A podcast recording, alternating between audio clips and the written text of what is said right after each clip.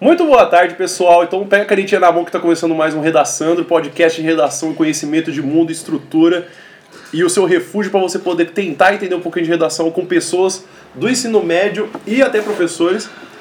E hoje eu tenho a honra de poder falar com uma pessoa com quem eu comecei a trabalhar há muito tempo atrás e tive uma certa dificuldade de, de um pouquinho de vergonha, de saber se estava tudo certo, que é nada mais nada menos que o meu amigo Thierry. Por favor, se apresente.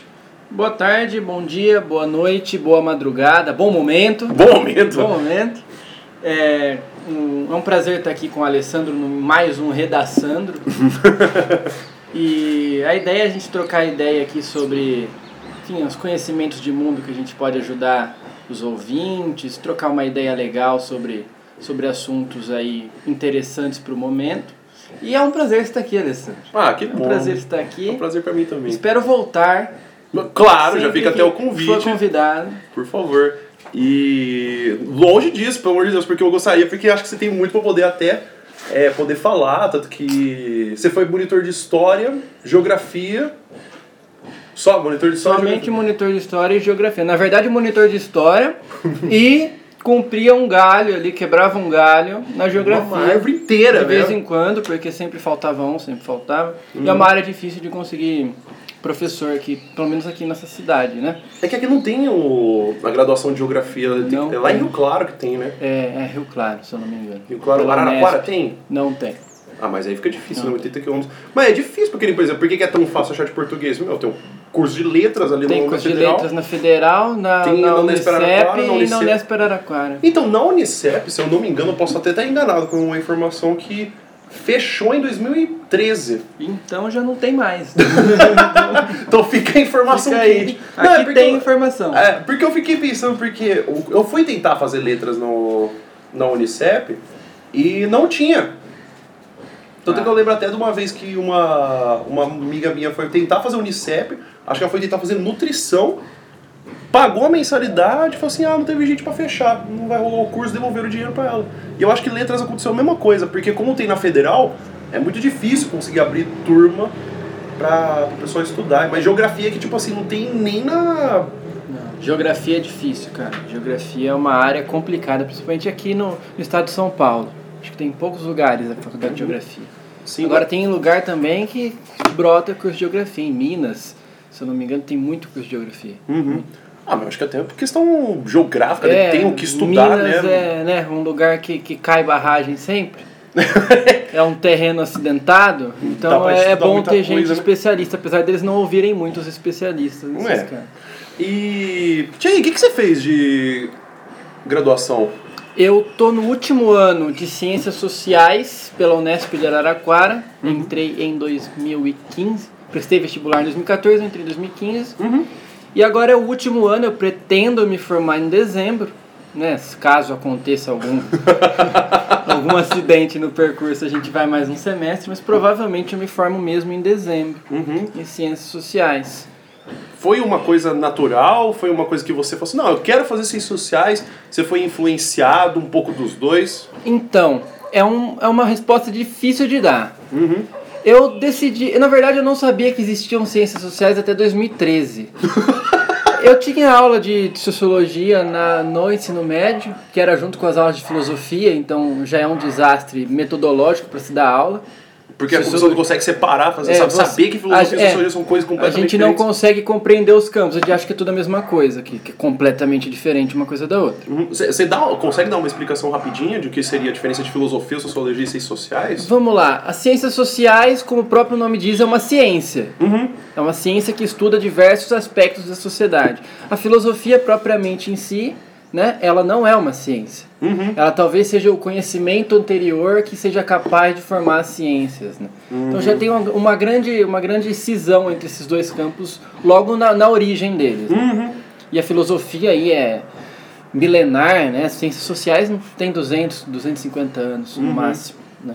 Então tem uma, uma grande diferença. Hum, entendi. Mas então já tinha essa, essa confusão, mas eu fui descobrir o curso de Ciências Sociais em 2013. Uhum. E 2013 foi um ano que foi, que foi o último ano do meu ensino médio. Uhum. E foi um ano que o Brasil ele foi virou de ponta cabeça, né? Todo Sim. mundo lembra, que todo mundo que, que era um pouquinho maiorzinho já lembra o que aconteceu em 2013. São várias manifestações no Brasil. Uhum. Ser boas ou não, não, é- não cabe entrar no mérito agora, mas enfim, aconteceu e o jovenzinho de 16, 17 anos estava completamente pirado naquilo que estava acontecendo. Uhum. E eu decidi um dia da vida que eu falei, eu preciso entender o que está acontecendo. Nesse, nesse, né, eu quero entender por que, que as pessoas saem na rua em multidão. Você ficou enérgico com Eu essa fiquei enérgico. social. Sim, tanto que eu compareci às manifestações, se eu me arrependo ou não. Não é o caso. Mas. Mas tava lá. Tava lá, e, enfim, ali aquilo me deixou espantado, né? Não- não- eu acho que é a melhor palavra para definir. Eu falei, eu preciso descobrir por que, que as pessoas se movimentam dessa maneira. Sim, sim. E o Brasil ele passava por um, um período de que não existiam grandes manifestações, né? Foi lá Uhum. em 2013 foi uma, uma coisa que aconteceu inesperada, né? Talvez até, eu acho que desde os caras pintadas, que Talvez existia uma é, comoção tão em massa. forte, em massa. Eu acho que talvez até os caras pintadas tenham sido uma, a única ou talvez a maior comoção do Brasil, porque se for pensar em, em descobrimento do Brasil, foi um português que declarou a independência pro Brasil. É, sim, você tem razão. O golpe- É claro, o Brasil até o até o século século XVI, século XVII, século XVIII do Brasil é muito movimentado, tem muitas guerras no, no território Uhum. brasileiro. Mas claro que como o Brasil, o Brasil tinha várias dificuldades, principalmente o território brasileiro naquela época era gigantesco. Mas então, tinha gente que depois da É. proclamação da República não sabia, não sabia que... que a República tinha sido proclamada. Uhum. Não sabia que o Brasil tinha sido independente. Na, na- É, tava pagando imposto pra Portugal. Falou assim, olha, eu tô aí pagando as capitanias hereditárias. Mas é, e essas manifestações, é, convenientemente, a gente exclui da nossa história de vez em quando, e a gente Uhum. fala muito pouco dela. Mas talvez desde os caras pintados não tinha acontecido algo em 2013, Sim. como 2013. No governo Fernando Henrique ainda tiveram algumas manifestações, mas Aham. o governo Lula e o primeiro governo Dilma eles foram muito pacíficos. Aham. Seja por méritos ou por deméritos dos, dos governos, por, enfim. É, esse foi, foi um período muito pacífico. Claro, tiveram grandes manifestações no campo, por exemplo, né? os índios sempre lutaram pelos territórios. Mas eu estou falando dessa manifestação nas grandes cidades, é, dificilmente a gente vê algo tão grande como 2013. E o jovenzinho quis compreender essa, mov- essa movimentação. Não compreender 2013 em si, mas compreender esse movimento histórico. Sempre fui uma pessoa muito ligada em história, né? em geografia, sempre quis entender. Em futebol, Futebol, Que futebol, futebol massas. Uhum. envolve massa, que é uma coisa maravilhosa, né? E, enfim, 2013 passou, prestei vestibular, tomei bomba, obviamente. Estudava que nem, né? Não estudava, na verdade, não estudava Uhum. nada. 2014 eu fiz um cursinho, fiz um cursinho comunitário, ONG Fênix, aqui Uhum. em São Carlos. ONG Fênix, ainda, Fênix. ainda existe? Existe, esse ano meu irmão está fazendo um cursinho lá também. É um, Uhum. um lugar muito, muito interessante pra gente adquirir esse- essa, essa, essa, essa expertise para prestar o vestibular. Uhum. E, enfim, fiz o cursinho. E no cursinho eu tinha, apesar de saber que queria fazer ciências sociais, eu tinha algumas dúvidas ainda. Uhum. Posso fazer jornalismo, posso fazer história, né? Tanto Pesquisar. pesquisar, né? Enfim. Tanto que eu fiz, fiz os quatro vestibulares grandes, né? Os três aqui de São Paulo, Nesp, é, USP e Unicamp, e prestei o Enem. Sim. O Enem, como a gente escolhe depois o que a gente vai fazer, eu não estava tão preocupado, estava preocupado em tirar uma nota boa. A Unesp eu prestei Ciências Sociais, que foi o que eu passei. Unicamp e História, e, e, e, e USP eu prestei História, e enfim, não passei. não passei. E, mas foi uma melhor coisa que me aconteceu, porque acho que o curso que eu deveria fazer mesmo é Ciências Sociais, não me vejo em outro lugar. Perfeito, poxa, muito legal. E aí, até puxando um pouquinho que você fez Unicamp, né, que você falou agora. Prestei E existe uma coisa muito curiosa da Unicamp, que são quatro ou três redações até.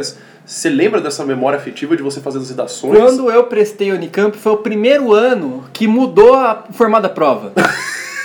Lembra que era. É. que você fazia as redações na primeira fase? Sim, era assim, aí né? depois você. Aham. Eu prestei no ano que mudou e ficou parecido com a FUVEST. Com, a, Uhum. com a- com a diferença que a Unicamp são quatro alternativas e Sim. na FUVEST são cinco. E eu prestei História, geralmente História ele é um curso que fica, você tem que acertar metade das questões, você passa para a segunda fase. Uhum. Na Unicamp, aquele ano, pelo menos especialmente, depois eu não acompanhei, de 90 questões tinham que ser acertadas quase 70. Aí eu não, não passei para a segunda fase. É, mas por conta Eu peguei esse ano da, da, da mudança. Aham. Da- mas enfim, gabaritei as humanas, mas chega na hora das exatas eu, eu dei uma É, compensa a desandada. E aí não compensou, não consegui passar para a segunda fase. Uhum. USP eu também não passei para a segunda fase, porque não estava tão focado na prova da USP, não queria me mudar para São Paulo, Uhum. prestei por, por precisar, precisar pegar essa, essa casca que é prestar vestibular, né? É, prestar vestibular é conhecimento, é, mas, mas também você tem que ter uma casca, tem que saber fazer uma prova. Sim, você tem que saber ficar sentado, porque eu até falo para meus alunos, difícil não é fazer vestibular, é é você estar preparado o Exatamente. corpo, porque assim, você pega os exercícios de Enem, tem uns temas de Enem, FUVEST, que eu mando para meus alunos, meu, faz por uma semana. Meu, você faz. Em uma semana você faz aquilo, Você você, acerta, faz. você acerta a maioria das questões. Meu, agora. condições normais de temperatura ambiente, se eu boto exercício aqui de, de português, que todo mundo acha, meu Deus, eu não consigo fazer, mas você faz num tapa, você fala assim, nossa, mas como que é possível que alguém Se você tem isso 10 aqui? minutos pra fazer exercício, você faz. Ah, né? mas você faz, né? Você é não, tá, você não tá dependendo do amor dos seus pais, não tá É. dependendo mais um ano de cursinho, a sua saúde mental. Aí você faz uma boa. Só que agora no vamos ver, tem muito aluno que eu falo, desde o primeiro ano, eu falo assim, meu, vai fazer simulado, acostuma teu corpo a ficar 5 horas sentado pra você conseguir fazer. Exatamente. Simulado, façam simulados. Claro, não, não abusem da saúde, mas façam simulados. É, longe de assim, nossa, eu tenho que fazer desde o nono ano. Eu te- já tive alunos É. do nono ano que faziam gente teve, simulado. verdade. A gente, quando a gente trabalhava lá, Eu tive tinha aluno alunos do primeiro ano fazendo. Aí já acho exagero, mas. Uhum.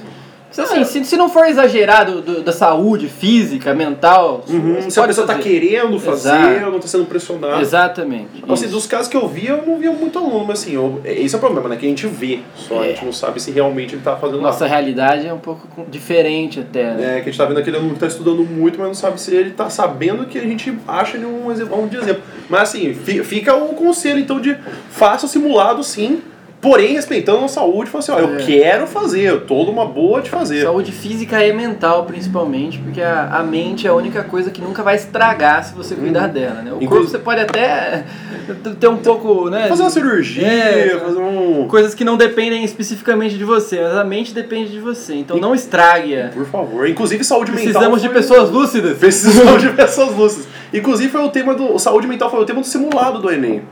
E até voltando, você lembra do, do tema de redação que você fez no, na Unesp? Na Unesp, lembro. Qual que Foi era? a escravidão no Brasil. não, é, não era escravidão no Brasil especificamente, mas era tinha a ver com a questão do, do negro no Brasil e ele remetia muito à escravidão. Tanto que um dos textos da prova era o 12 anos de escravidão. Uhum, o filme, né? É, o filme tinha acabado de ser lançado, Uhum. lançado um ou dois anos antes, ou até no, no mesmo ano, e tinha um texto sobre, e aí a gente fez a redação. Fui bem na redação do Unesp, Uhum. diferente da do Enem, mas fui bem na do Unesp. Perfeito. E como que era a sua relação com a redação no ensino fundamental, no médio, hoje em dia? Eu fui descobrir que existia redação, acho que eu estava no segundo ano do ensino médio, né? Uhum. A gente tá, vem de escola pública, é uma coisa mais desorganizada. Apesar de ter estudado no METEC, que é uma, uma escola de ensino técnico aqui em São Carlos, Uhum. que é muito, é muito conceituada, é a melhor escola pública da cidade, tranquilamente. Sim, tem muitos alunos que, inclusive, estão no nono ano, tão, ficam loucos pra ir pra lá. Exatamente, então, é, apesar de ser uma, bo- uma boa escola, também vai muito do aluno, né? Eu, eu não fui um, um aluno exemplar, assumo que não fui um, um- o melhor aluno. Não era uma pessoa horrível, mas, Mas tá não... você está é. sendo um bom exemplo de um bom exemplo agora. Exatamente. É, o- é a borboleta, né, que nasce da lagarta, né? Sim. E tava bebendo água. É, Hidratem-se. Tava me hidratando. Eu fui descobrir isso mais ou menos no segundo ano e também eu não sabia, eu não sabia que eu tinha um potencial de, de escrita assim. Uhum. E sempre que fiz redações fui bem, Sim. fui bem. Por quê? Acredito, acredito que por quê? É, mesmo não sendo um- uma, uma pessoa com uma escrita exemplar, que, que- entende de, de todas as funções da língua, Uhum. mas sempre fui um- uma pessoa que, apesar de é, não ter sido um aluno nota 10 sempre, mas sempre, sempre li muito. Sempre li Sim. muito o tempo todo, sempre lendo, sempre lendo. Minha mãe estimulando, meu pai estimulando. Seus pais Lendo- e mães também são formados? Eles não... Meu pai e minha mãe, os dois têm ensino médio apenas, mas eles sempre, né, sempre foram muito dedicados na educação dos filhos deles, né? Uhum. Então, sempre me forçaram a ler bastante, lia bastante texto. Uhum. Sempre fui muito ligado em atualidades, Uhum. talvez por já ter essa, essa chavinha da, das ciências sociais Sim, sim. na cabeça. Sempre fui ligado em atualidades, sempre vi muito jornal. Apesar de os jornais eles passarem visões que são próprias dos jornais, que nem, não necessariamente Uhum, sejam a realidade, é bom assistir jornal, é bom, é bom ler jornal, Sim, sim, principalmente. Ler é a melhor coisa. E não só fisicamente, mas também agora que a gente tem a disponibilidade de, de de forma- Digitalmente. digitalmente, até que a gente tem o É. Intercept, tem o El País, porque tem muitos jornais eu acho até problemático, mas assim, eu entendo a posição, como por exemplo a Folha de São Paulo, se eu, se eu não me engano, ela limita a cinco notícias por mês. Sim. Pra você poder acessar. Já o El País e o Intercept. Eles você- são livres. Eles já né? são livres. O UOL ele reproduz muita notícia também Uhum. dessas agências. Fiquem atentos nas agências de notícia, a Reuters, por exemplo, Uhum. porque quando a gente tem notícias internacionais aqui no que a gente recebe em jornais grandes, os jornais grandes eles não têm correspondentes no- nos lugares. Uhum. O, o Globo não manda um correspondente para a Palestina. Ele vê a notícia que Ele, tá a, a- e a- passa agência de notícia, que é uma, é um- uma espécie de antecessor ao jornal, é ela que leva a notícia ao jornal. né? então a Uhum. Ah, gente sim. Uhum. reproduz muitas notícias. né? Por exemplo, é, de notícias em relações internacionais principalmente. Né? Uhum. É, China, Coreia do Norte, que são sempre assuntos que estão em pauta. Sempre são essas agências que põem. Então Então, é é, um padrão de de notícia. notícias mundial. É Ah. Uhum. um padrão de notícias mundial essas agências. A Reuters acho que é a maior delas, né? Sim, mas então é melhor pra poder ver uma coisa internacional, ver uma agência de notícias. Uma agência de notícias internacionais. Entendi. Porque é a notícia em primeira mão, ela não vai passar por nenhuma modificação dos jornais daqui. Que Apesar são de- jornais regionais, que nem, por Sim. exemplo, o Folha de São Paulo, que Exato. vai ver a notícia lá de fora e aí vai passar pra É, ele faz visão. mudanças, é, Uhum. algumas mudanças, não tantas mudanças, mas eles fazem. É, apesar de que, mesmo que há a necessidade da ética no jornal, é, é difícil, porque você passa, você, você pega uma notícia, não tem ninguém lá, você recebeu a notícia, você vai fazer a notícia da notícia. Compreender que a- a- as notícias elas são, elas são formas de fazer política também. Uhum. Então é interessante saber ao que o jornal pertence. Não é, não é uma coisa que você tem que, nossa, tem que ficar sabendo. Uhum. Mas isso, pô, esse jornal, o jornal O Globo é financiado por quem? O Globo Folha é financiado por quê? Por que, que eles dão essa notícia? Uhum. Esse raciocínio é muito bom para você compreender os processos que levam a se dar as notícias, inclusive. Sim. E aí quando você lê ela, você tá mais preparado Sim, sim. para absorver o conteúdo. Até eu falava muito para meus alunos na aula de inglês que era interessante você saber da notícia, de como ela se forma e, e o que é levado de notícia, por exemplo, nos Estados Unidos. Por que, que existe tantas notícias nos Estados Unidos, como por exemplo, de violência na escola? Exatamente. Por que isso é uma pauta que está sendo feita? Por que, que aqui no Brasil você não vai ter uma notícia falando assim, ó, ah, é, violência na escola? Tudo bem que teve. Mas Existe assim, muita violência na escola brasileira. Existe, mas assim, como, como botar de uma coisa tão importante, por que, que eles pautam isso como notícia? Porque é um problema de manutenção política social que É. o- os Estados Unidos encontra e que pode ser colocado em frente porque É, o eles precisam falar. Você acaba compreendendo até a posição geográfica no mundo dos países, né? Uhum. Por que, que as notícias americanas repercutem muito aqui? Uhum. Porque a gente é completamente dependente dessas agências que são americanizadas, que têm uma visão americana de mundo. Por que, que o El País, por exemplo, se diferencia um pouco? Uhum. Porque o El País ele, ele quebra essa hegemonia norte-americana nos Uhum. jornais. É um jornal que, se eu não me engano, se eu não me engano, é espanhol. Uhum. Então é uma visão mais europeizada das Sim, sim. situações. Sim. Então é, tem essas mudanças. É interessante saber. Não é obrigado saber, mas Uhum. você sabendo, você sai um pouquinho na frente. Sim. Certamente sim, sai um pouquinho na frente. sim. É, saber mais não, nunca faz mal a ninguém. Não nunca faz vi, mal Nunca vi ninguém. ninguém morrendo de saber muito. Exatamente. Não, tá- sim, da- dadas as circunstâncias. Dá-? Pô, esse cara tá sabendo demais, né? É, aí... Mas assim, e conhecimento, É. assim, você, nossa, tinha conhecimento Conhecimento que você não vai prejudicar ninguém. então Exatamente, você- que você tá lendo a notícia, que você tá vendo no filme, super ótimo. E. Mas assim, você descobriu no segundo ano a redação, você fez a redação, você saiu bem. E, e depois? Você teve assim mais contato com redação? No ambiente acadêmico você teve que fazer produções. é, porque assim, eu, eu, pra, quem não, pra quem tá ouvindo e não sabe, o Thierry ele faz vários textos no Facebook, ele até se absteve É, deu uma parada agora, de, porque- de- é, de fazer produção, mas assim, por muito tempo você escreveu várias coisas sobre notícias, sobre colocar pauta política. É, como que é essa sua relação com redação? É uma relação harmoniosa? É uma, é uma relação de inimizade? Cara, ela tem que ser harmoniosa, pra mim. Sim. Pra mim, principalmente da área que eu venho, que é ciências sociais. Porque ah, o material de um cientista social, se, se tirar da, de pau os antropólogos que fazem trabalhos etnográficos, que vão a campo, nós trabalha caneta e papel, né? Sim. Então a gente tem que escrever muito, a gente tem que escrever tanto quanto alguém da literatura, tanto quanto alguém da, da linguística, a gente tem que escrever muito. Então é muito importante que a gente esteja bem harmonizado com a, com escrita e com as redações, né? Saber escrever um texto dissertativo, saber escrever um texto de opinião, saber escrever um texto científico, que é completamente diferente dos outros Os dois. dois. Uhum. Então a gente tem que estar completamente ligado em- na- nas atualizações da língua, Uhum. no significado das palavras. Não pode errar o significado da palavra num texto de ciências sociais, Uhum. senão você dá uma conotação completamente diferente ao que você quer Usar uma falar. palavra de outra, Usar- tentar generalizar. Exato. Não, não existe isso. Então a gente precisa estar sempre muito, muito bem. Apesar de eu não ser um, um grande escritor, mas a Uhum. gente precisa estar o tempo todo atualizado e bem, bem feliz de, de, de poder escrever, né? Sim, Bem- sim. Perfeito. Bem feliz. Ok. Então, vamos finalmente então conversar sobre o seu curso? Pra gente Vamos. poder ir pro desenvolvimento. Então, beleza. Vamos lá. Partimos agora então para a segunda parte, onde a gente vai finalmente chegar no desenvolvimento do nosso amigo Thierry. Thierry, Eu me é. desenvolvo e, e aprendo com meu filho. eu me desenvolvi e evoluo como o meu É, com meu professor. E. Nossa, faz tempo que eu não ouço essa música. Inclusive, hoje de manhã eu tava conversando com um café, o professor de literatura lá. E aí ele falou assim: ó, humor é uma coisa engraçada porque depende do momento. Que nem eu morria de dar risada de assistir Partoba. Você lembra de Partoba? Lembro. Cara, Hoje em dia eu olho e falo, mano, que coisa. não, mas assim. Eu fiquei- Na época eu dava muita risada mesmo. Não, Hoje mas assim, dá, hoje dá uma vergonha alheia de Uma falar, nossa, por que eu dava tanta risada? Pânico. Nossa! Pânico. Porque você é adolescente, você vai adorar o pânico. É, é normal. Normal, tá aceito. Só que você- hoje a gente. Jackass, olha, nossa. Jackass, nossa, eu dava cada risada dessas coisas. Eu, ria, eu gostava de ver. gostava. Não, e o Steve O, que tinha a tatuagem da cara dele nas costas inteiras, mano. Assim, Exato. foi uma coisa boa, porque ele não podia mais tatuar nada, né? Ele É. tava com as costas inteiras tatuadas. Bom, enfim, voltando pro, pra ciências sociais. Vamos, não vamos perder o foco. né? Vou perder o foco. É. Por que estudar ciências sociais? Porque assim, eu ouço muito aluno.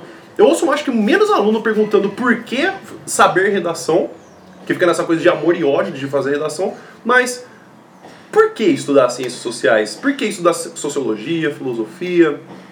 É, as ciências sociais ela se divide em três campos.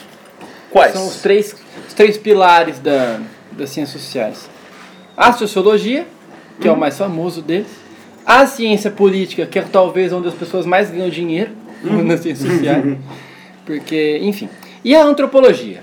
São esses três campos. Né? Eu sou um, um formando sociólogo, mas isso não quer dizer que eu não tenha conhecimento em ciência política e antropologia, porque quando a gente se forma, a gente tem que é obrigado a fazer todas as É, matérias. exatamente, assim como, por exemplo, letras eu tive que fazer gramática, literatura, redação Exato. e a língua que eu faço, que é o inglês. Você tem que saber tudo, apesar de você ser especialista em algo, né? Exatamente. E por que estudar ciências sociais? Eu me perguntava por que eu precisava estudar ciências sociais já no curso de ciências sociais. Eu tive uma crise existencial no meio do curso. Por que, que eu estou fazendo isso? Por quê? Bem, porque nas ciências sociais, eu vou defender bastante aqui o papel que as ciências sociais ela é de fato uma ciência. Uhum. Porque muitas vezes as escolas elas não estão preparadas para absorver os conteúdos de sociologia e a- acaba parecendo que o professor ele está dando muitas opiniões que são opiniões próprias e são do mundo particular não as ciências sociais ela desenvolve uma ciência sobre vários aspectos da sociedade então com as ciências sociais você pode estudar economia Uhum. você pode. Inclusive, eu, eu acredito que existam sociólogos que entendem mais de economia do que alguns economistas. Porque a gente tem uma, uma visão diferenciada da- dessa, dessa questão. Você pode estudar os sistemas políticos e a política em si. Sim. Você pode estudar outras culturas diferentes da, da que você vive e a sua própria cultura, por que não? Você está inserido nela, você tem toda a capacidade de fazer isso com os métodos científicos que as ciências sociais te oferecem. Nada é formado por opinião e por achismo, nada disso. É científico, são métodos científicos. É análise, É criação da análise. tese, comprovação, Exatamente. refutação.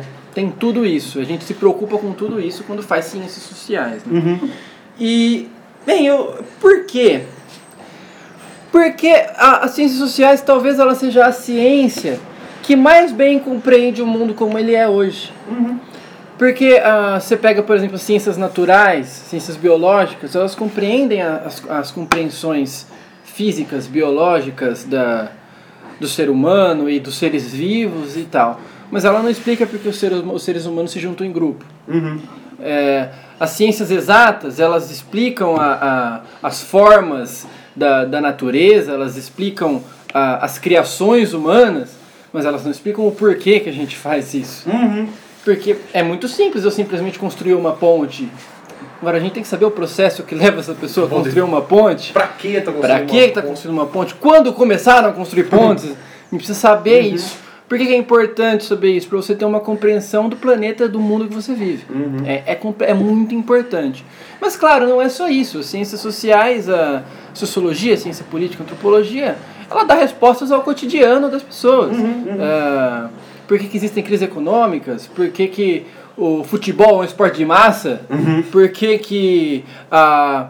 a Porque, por exemplo, tá tendo essa onda conservadora tão forte hoje em dia. Exatamente, Por que, que é tão exatamente. difícil conversar com homens sobre masculinidade tóxica e machismo ao Nossa, mesmo você tempo? tá colocando melhor que eu aí. essa- Não, porque assim, eu, tô achando, eu achei muito legal essa sua fala, eu achei até poética, pois é. Até, por exemplo, como a gente vai pa- passar para letras, por exemplo, na área de literatura e de gramática, As principalmente ciências em inglês. sociais, ela pode estudar literatura.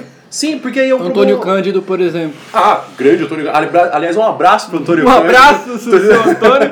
É, porque é muito legal, pois a gente, quando tem literatura, é difícil de conseguir isso. Por exemplo, esse período atual que a gente está tendo de literatura não tem nome.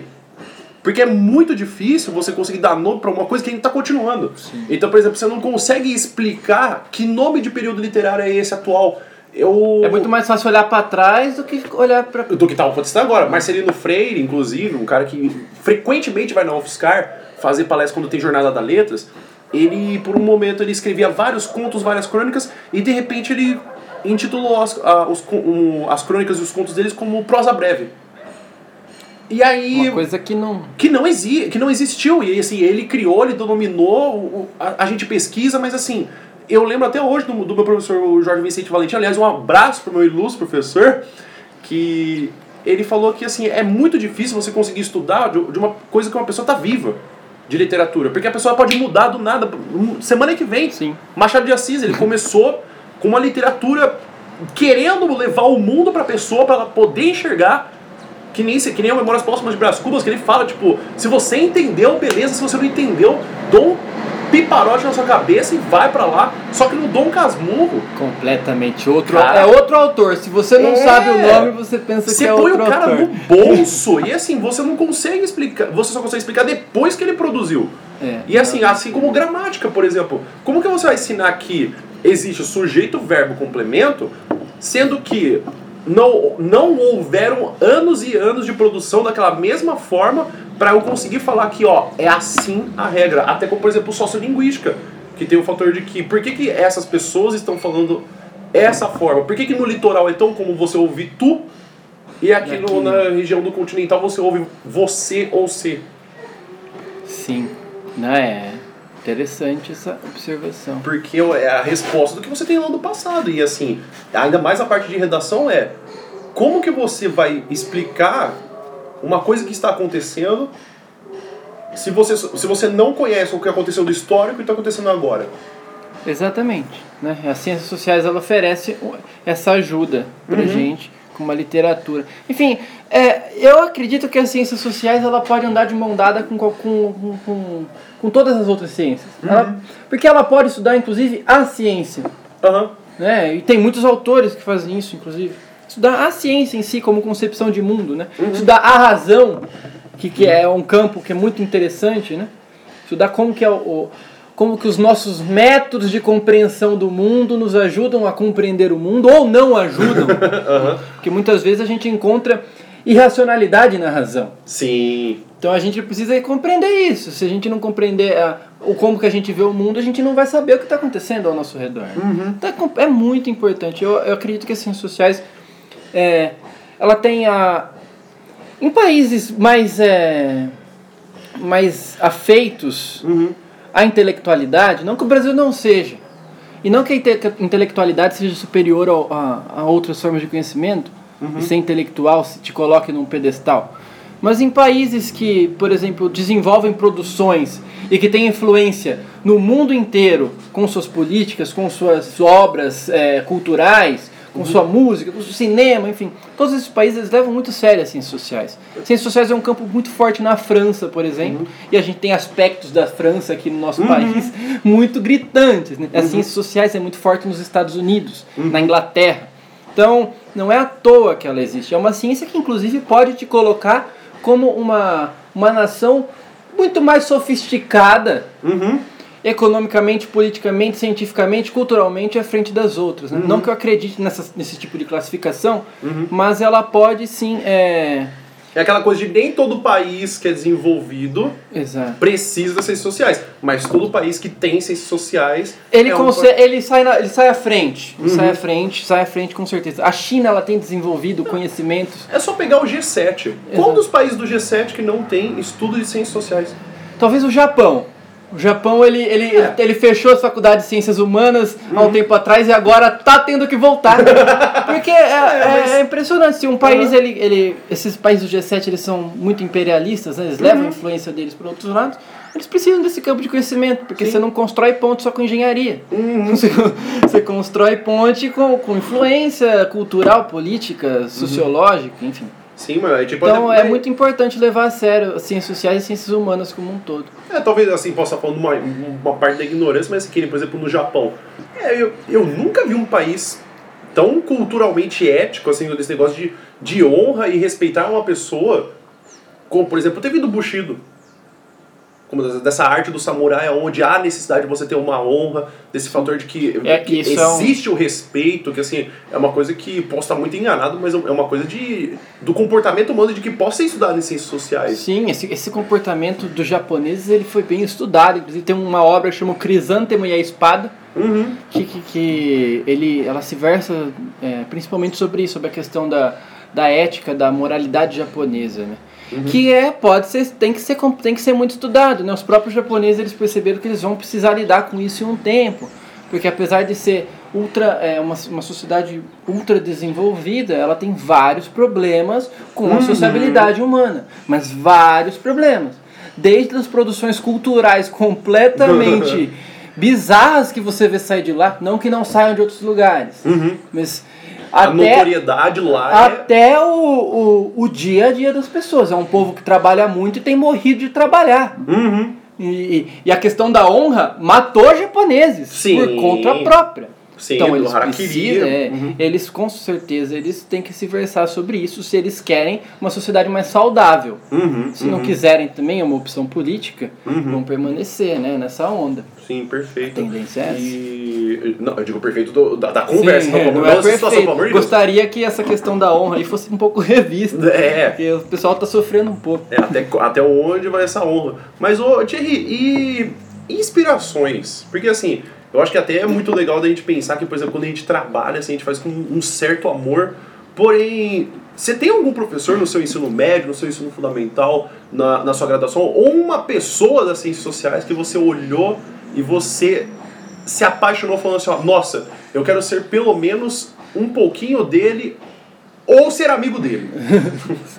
Posso citar nomes aqui? Claro, por Então tá. favor. É, no ensino médio, talvez o que tenha me feito ir para ciências sociais são dois professores, Hum. uma professora e um professor.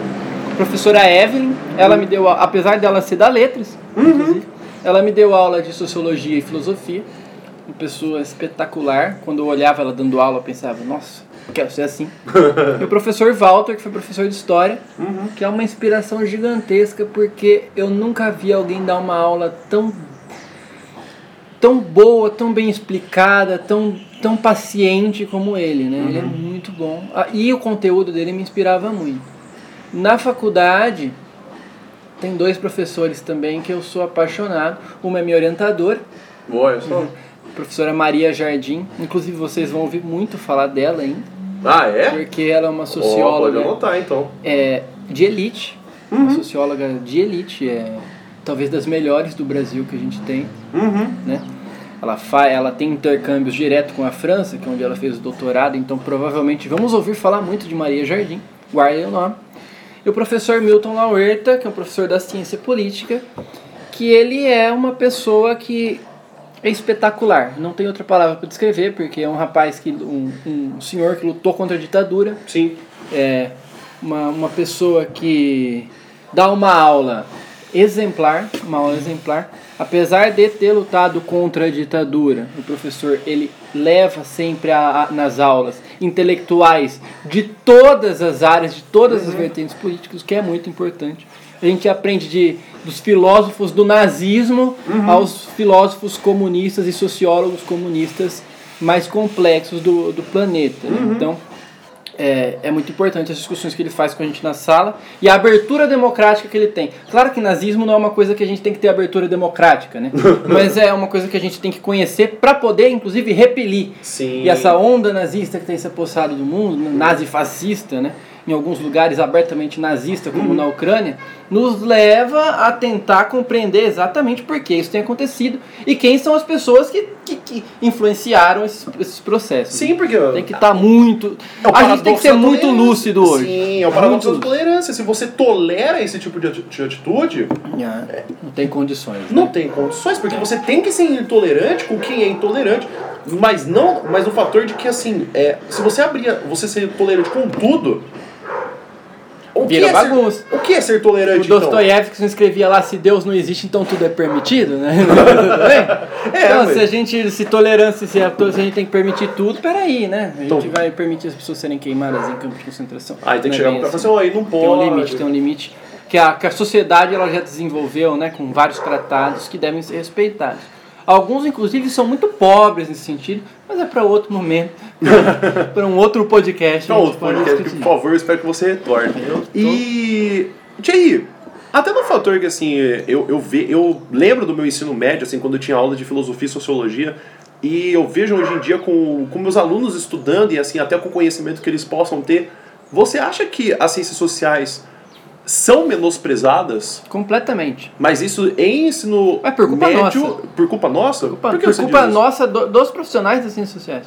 Por que você diz isso? Primeiro porque a gente tem uma luta institucional muito fraca para aplicar a, as ciências sociais com, integ- com integridade na, na- nas escolas. Uhum. Segundo que a gente aceitou ser, é, junto com a filosofia, temos, damos as aulas praticamente ao mesmo tempo de filosofia e, e sociologia. né? Uhum. Será que se trouxesse o nome Ciências Sociais pra, Talvez pra aula, sim. talvez facilitaria o Até porque a aula de sociologia? sociologia. Exatamente, até porque a aula de sociologia não é só sociologia. A gente, a gente aprende muitas coisas além da sociologia, não é sociologia. Então já primeiro a classificação já está errada. Uhum. Eu também penso assim, que você, você falou até do, meio- do montante de aulas, porque é, eu acho que isso também pode ser uma coisa que possa até atrapalhar, mas eu fico pensando, por exemplo, em inglês. Em inglês tem duas, uma aula, por exemplo, depende do. Depende da escola, depende do. se é, se é público, se é privado. Mas, por exemplo, física. Física tem duas aulas. Química, química tem duas aulas, mas a relevância que os alunos dão para essa aula é totalmente diferente das ciências sociais, sendo É. que os alunos estão procurando motivos para poder entender a atualidade e eles se fixam em matérias que só têm equações. Talvez porque se criou o estigma de que as ciências exatas são mais difíceis de serem aprendidas, o que não é verdade. Porque muitas vezes você é, vê um, um matemático muito bom, mas e, ah, conhecimento de mundo dele não é o melhor conhecimento de mundo possível. Às vezes você vê um sociólogo muito bom também, mas que não tem uma compreensão da. Da, da, da- da- não, não consegue fazer o imposto de renda de casa, né? Uhum, É, sim. basicamente. Então, acho que todos esses conhecimentos são importantes e todos têm que ser aprendidos da mesma forma. É claro, o vestibular ele vai pedir, ele vai concentrar os seus pedidos em, em determinadas matérias, em determinadas né, áreas do conhecimento, que é muito triste, não deveria ser assim. O, o peso para as disciplinas deveriam ser os mesmos, né? Deveriam ser os mesmos. E eu acho que as ciências sociais ela tem que bater o pé para estar cada vez mais presente e para rever o método que ela é aplicada dentro das salas de aulas. Eu tive, eu tive a a- o prazer né, de, de acompanhar muitos professores de sociologia e filosofia pelo país, assim, né? E a, a, as formas que a gente apresenta as ciências sociais para as turmas não são as melhores formas. A gente quer, quer, quer fazer discussões, quer fazer...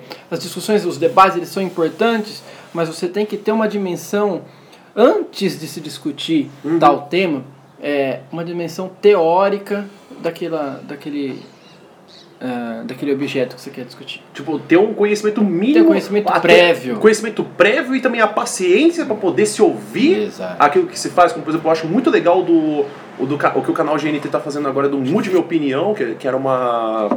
Era um Change My Mind que tinha. Que, que eles faziam de assim, frases. É, bem de caminhoneiro, que assim, de, de, Uhum. de placa de caminhoneiro, com essas frases que Sim, são vi, marcantes eu e vi. clichê. E, e eu achei um episódio interessantíssimo do é, Funk nem é música. De um escritor. Ah, é de com um, aquele de um rapaz. pianista clássico e tal.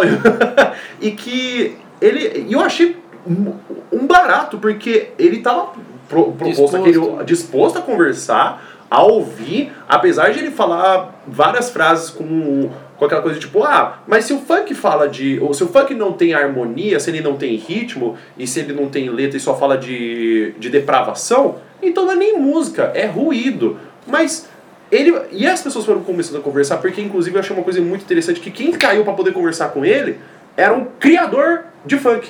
Nossa. Então ele era um produtor e ele falou assim, cara, como que você pode dizer que não tem produção, que não é importante, se move dinheiro, tem gente ganhando dinheiro com isso, gente trabalhando, gente podendo mostrar o mundo que tem, porque assim, como é que você mostra a favela se não é alguém da favela pra poder mostrar? É, é uma, uma compreensão curta do rapaz, né? Uhum.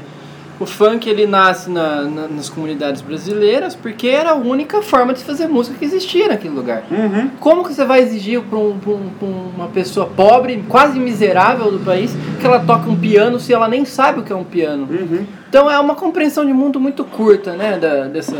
Interessante que alguém tenha tentado mudar a opinião dele. Não, e porque- o pior é que mudou. No final ele falou assim, olha, eu agradeço o seu, o seu tempo e eu vou estudar um pouco mais de funk.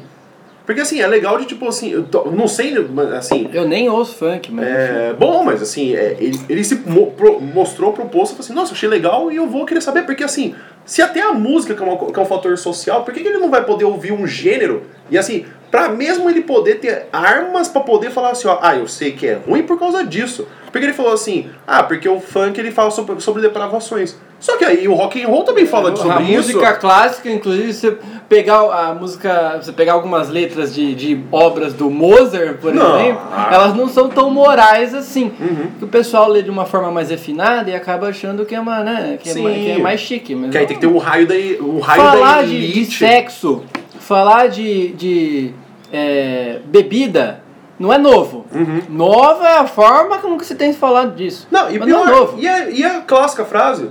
Sexo, drogas e rock and roll. É, veio da Aí, e o- e- eu nunca ouvi sexo, drogas e funk.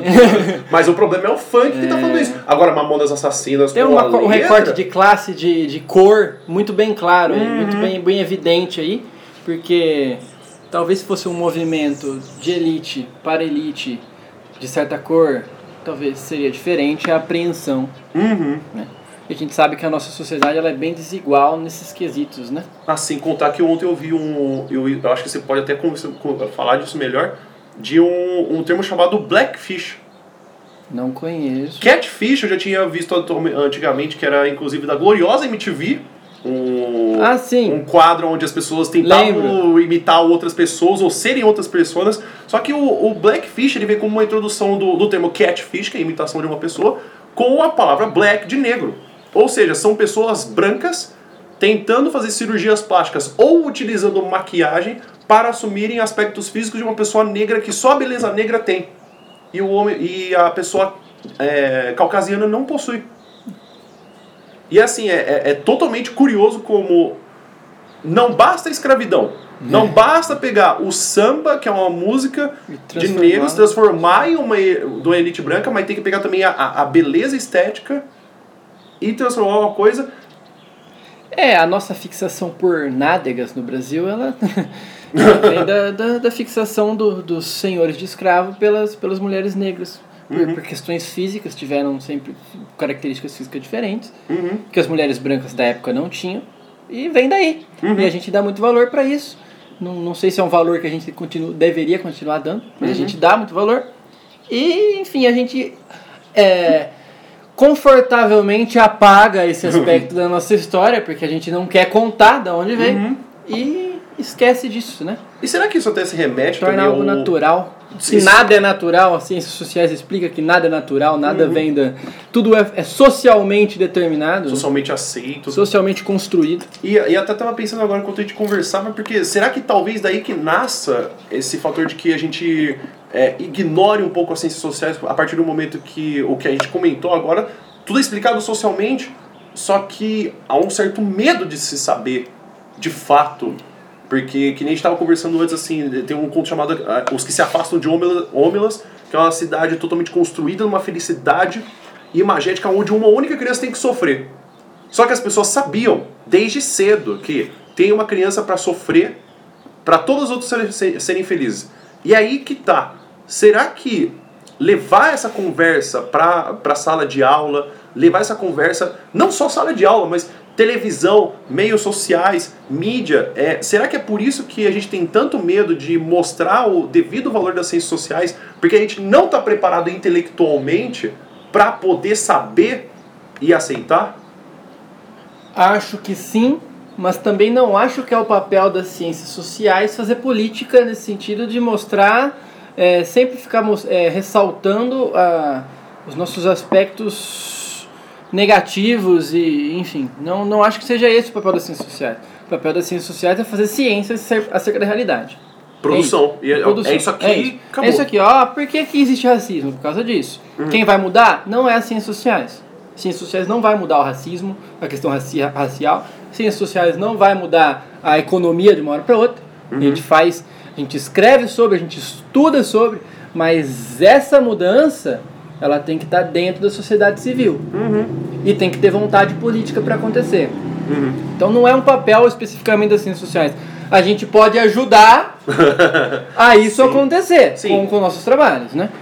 E, mas assim, eu acho que esse medo da mudança, mas o medo da mudança é algo que aconteceu em todas as eras históricas, né? Uhum. Você imagina quando construíram o primeiro tear mecânico, como que as pessoas não ficaram, né? Uhum. E depois nasceram máquinas, foram construídas máquinas gigantescas aí, e a gente tem uma, uma condição tecnológica gritante diferente do que era 200 anos atrás. Sim. Ok, isso causa medo, isso causa espanto, você muda as formas de vida de uma hora para outra. Uhum. Mas eu acho que uma hora ou outra esses medos eles vão se apagando, Uhum. porque a sociedade ela se move, né, politicamente e militantemente Uhum. contra algumas injustiças históricas, né? Uhum. Que, nos- como eu disse, não é papel das ciências sociais em si lutar contra injustiças, ela não tem essa obrigação.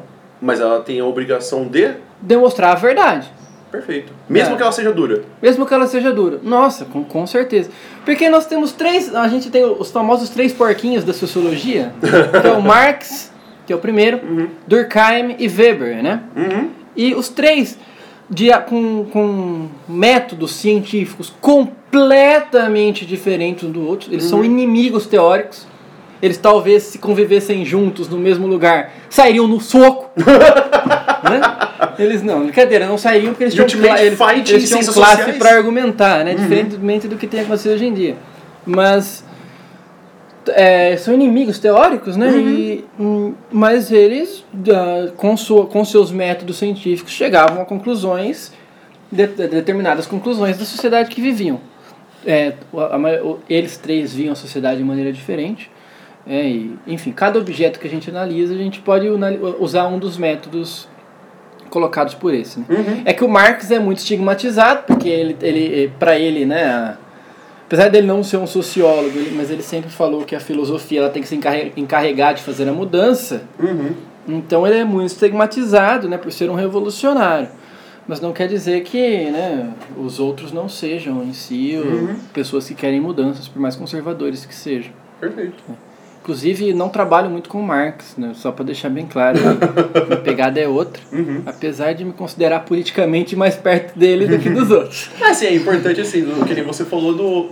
É, posso, até, posso até não ser, mas pelo menos eu tô sabendo sobre para poder conseguir conversar, conseguir entender, porque do que adianta ficar numa bolha social, mas ah, não vou querer só, só, só saber disso, e você não querer nem pensar no outro. Assim, você, pode, você pode até não pensar igual, mas assim, bom, ele tem aquele pensamento que a liberdade de expressão não funciona com essa coisa. Existem de- alguma. Tem uma filosofia miserável aí que, que se, se instaurou nos anos 90, né? Final dos anos no começo dos anos 90, que dizia que não existe sociedade, que existem apenas indivíduos. Essa frase é de Margaret Thatcher, uma das pessoas mais cruéis do planeta, do século XX. E, bem, agora tenta se imaginar que se, se, por exemplo, só existem indivíduos, pessoas que dependem de si mesmo, quando você nascer, você vai tomar o leite da, da do seio de quem? Né? Então, se vire com seu leite, né? A sociedade ela está presente em todo e em qualquer lugar, né? Então, é a, talvez a função mais, a função teórica das ciências sociais seja combater essas pessoas que querem destruí-la, Uhum. né? Então, alguma, racionalmente combater alguns argumentos da, da, de campos de campos científicos completamente opostos, mas não temos a função de mudar a sociedade politicamente. Podemos apresentar na realidade, mas não temos essa função. Perfeito. Claro, existem cientistas sociais que se tornaram políticos, né? Mas aí é outra história. Inclusive, presidente do Brasil, Fernando Henrique Cardoso, Ok. o príncipe. Um príncipe. então, vamos para a conclusão então? Vamos para a conclusão. Então, finalmente a gente vai para a conclusão, o final do nosso podcast. E vamos agora para a importância das ciências sociais na redação. E a partir dos estudos que eu consegui fazer essa, da produção das últimas redações Nota 1000, houve uma percepção de que o tópico frasal é uma área onde cai muita filosofia. Assim como o Thierry conseguiu explicar muito bem aqui, os nossos filósofos e sociólogos eles explicam o que está acontecendo na atualidade, mesmo que, que seja a dura realidade. Então se parte com uma coisa de que você consegue utilizar um tópico frasal onde?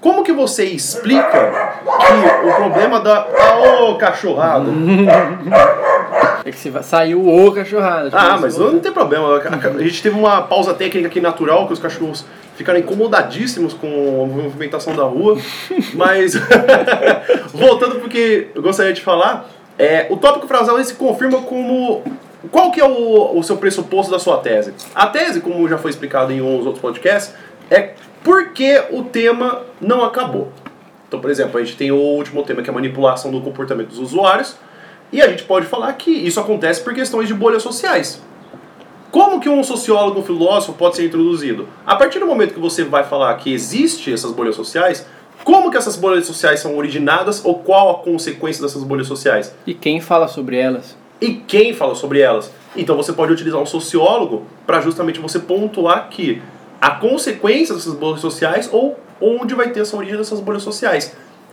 E isso vai causar justamente o fator de que não há necessidade de que você realmente utilize isso. Você pode utilizar do senso comum como uma causa-consequência, porém, eu digo sempre, as redações notáveis que estão aparecendo do Enem apareceram com esses filósofos e sociólogos. Apareceu, por exemplo, o caso da mortificação do eu, apareceu também o, o fator de, se eu não me engano, também apareceu um pouco de Bauman.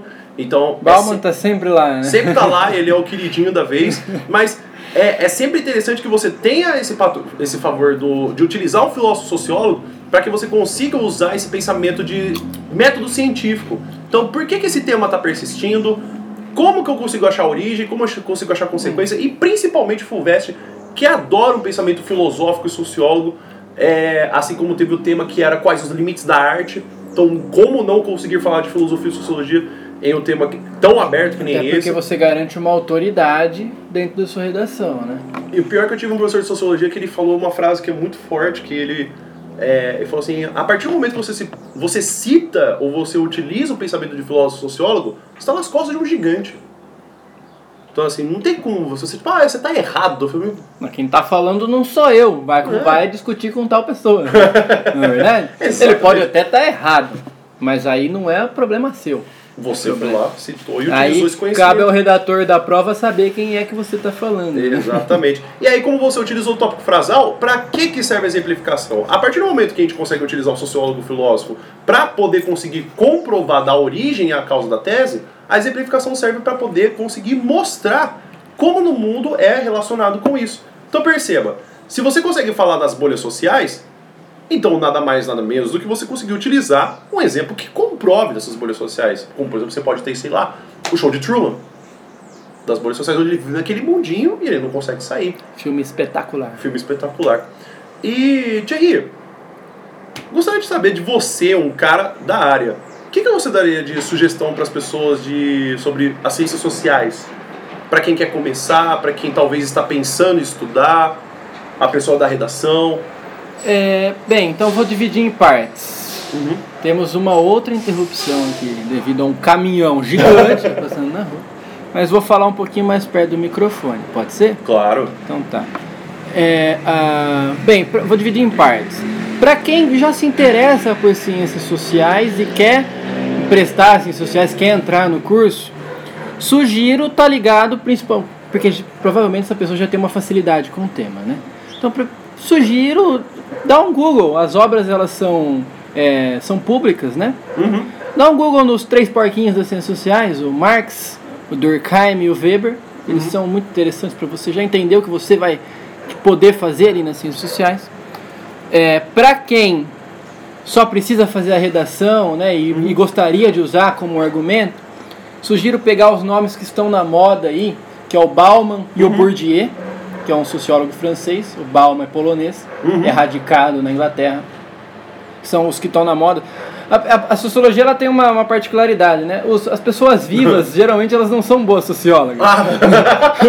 Mas também acho que também. Quer dizer, o Bourdieu e o Bauman eles foram reconhecidos em vida, eles foram reconhecidos em vida, né? Mas a gente fala geralmente a gente fala muito mais deles depois que eles morrem. Ah, mas isso até em Mas isso em qualquer né? área, em qualquer área. Só é quando vai comum. falecer, nossa, mas realmente. O, o Prince, você lembra que o Prince, quando ele faleceu, Sim, ninguém tava achando as músicas dele na internet, porque não tinha plataforma de exatamente. É, o Prince é, é da hora pra caramba. Conheci depois que morreu, né? Então. É, da- da- Enfim, sugiro, esses dois são os principais nomes, acho que da sociologia contemporânea, Bourdieu e Bauman, com alguns outros, enfim, mas esses daí eles, Uhum. eles puxam mais o conhecimento atual das ciências sociais. Você havia comentado. Gostando deles ou não, né? minha opinião não importa nesse sentido. Você havia comentado sobre a sua orientadora que você falou que talvez a gente ouviria muito dela. Tem alguma, é, alguma Todas as obra, um obras dela. Mas tem uma em particular, só pra poder, a gente poder pesquisar depois? A, a Maria Jardim, ela tem um texto. Eu não vou eu não vou cometer a injustiça de falar o nome do texto e falar o nome do texto equivocadamente, falar um texto errado e cair em outro. Uhum. Mas procure lá Maria Jardim sobre previdência, so- solidariedade e previdência pública Uhum. e previdência privada, que ela faz um, um- um trabalho gigante, gigante dos fundos de pensão é, da reforma da previdência do, do governo Lula. Uhum. É sensacional, sensacional. E a Maria também, ela é espetacular porque ela estudou amor, por exemplo. Que legal. Ela prova por A mais B que amor não nasce do nada, que o amor é uma escolha racional do ser humano, Uhum. né? E, e com o que você escolhe, quem ama, você não se apaixona sem querer se apaixonar, né? Tem grandes debates que eu faço lá na escola que o amor nem existe. Amor, não, amor existe. Amor Bom, existe. que tá, né? Isso talvez seja até um tema pro É, próximo é um debate. conceito humano criado por nós, não é uma coisa natural, mas se a gente fala dele, ele é- provavelmente existe, né? Uhum. Então ela, ela tem trabalhos sensacionais, ela, esse trabalho do amor dela acho que vai ser reconhecido internacionalmente muito, em, em pouco tempo. É muito bom. Perfeito. Sugiro, conheçam a Maria Jardim, é- Uhum. ela é espetacular. Ela é nova, jovem ainda, não tem nem 40 anos, acho. Uhum. Então é uma pessoa que tem muito tempo a produzir, muita coisa pra gente. Ah, bem, sugiro, pra quem é mais antenado em internet, ou seja, todo mundo, tem alguns canais de YouTube que são interessantes para aprender. Posso dar essa recomendação aqui? Claro, por favor. Então, é, o canal Tese 11, da Sabrina Fernandes, é uma socióloga brasileira. Ela, ela é doutora né, em sociologia. Ela, por escola, escolhas próprias, não, não quis lecionar em universidade, né? E, e abriu um canal no YouTube. Enfim, o canal dela é um fenômeno. Muito bons conteúdos. O canal do Jones Manuel no YouTube também. Chama Jones, é Jones Manuel o canal dele. É muito bom. Ele é um professor de história, tem mestrado em história. Um cara super inteligente, super engajado politicamente, né? Aí, enfim, vai de cada um. Ah, bem, talvez por enquanto sejam só essas, mas aí eu vou lembrando conforme. Aí eu passo depois na descrição. E talvez o que eu possa, eu possa fazer de, de sugestão é talvez o uso da obra O Ser e o Tempo. Ser e o tempo. Do- Do, Sartre. Não, do Heidegger. Heidegger. Se eu não me engano, esse é o É, nome o dele. Sartre seria o nada, né? É, porque tem o Ser e o Tempo que eu acho muito legal, pois ele fala que. É, uma obra. máxima- O Heidegger ele é complexo, né? Ele é um filósofo que apoiou o nazismo na, na Alemanha. Sim, sim, é, é- é que tipo, não o fator de apoiar o Não, nazismo, mas não, assim, pelo amor de Deus. Eu digo do fator que eu acho interessante. Não, a obra dele é ele- valorosíssima. Ele fala que o ser humano ele é vazio por dentro, ele precisa de outras coisas para poder preencher esse vazio e também poder idolatrar o nosso Brasil, né? Brasil, meu Brasil brasileiro, churiru. Eu sou inimigo Que- teórico do Heidegger, mas eu concordo com o Alessandro. Devemos, uh, devemos lê-lo sim.